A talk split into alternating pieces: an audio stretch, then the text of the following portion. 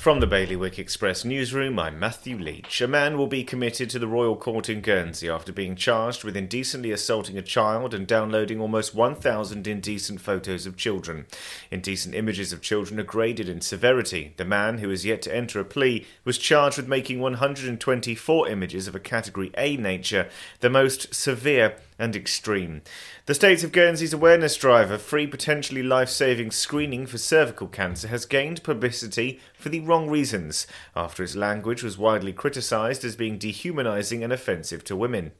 Elsewhere, in Jersey, Deputy Jeremy Maçon has resigned as Minister for Children and Education due to the continuing police investigation against him and the negative impact it has had on his family.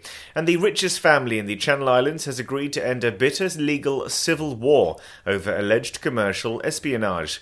The Brecqhou based billionaire Sir Frederick Barclay, who built up a media, property, and internet empire with his late twin Sir David, has settled a case against his nephews over alleged bugging at the Ritz. For more on all of today's stories, you can visit bailiwickexpress.com. Your weather today is going to be a mainly sunny day. Wind will be a northeasterly variable light force 2, and there'll be a top temperature of 19 degrees. And that's Bailiwick Radio News, sponsored by XRM. Regulatory Compliance Manager, software designed to simplify JFSC reporting. Visit xrm.je for more information.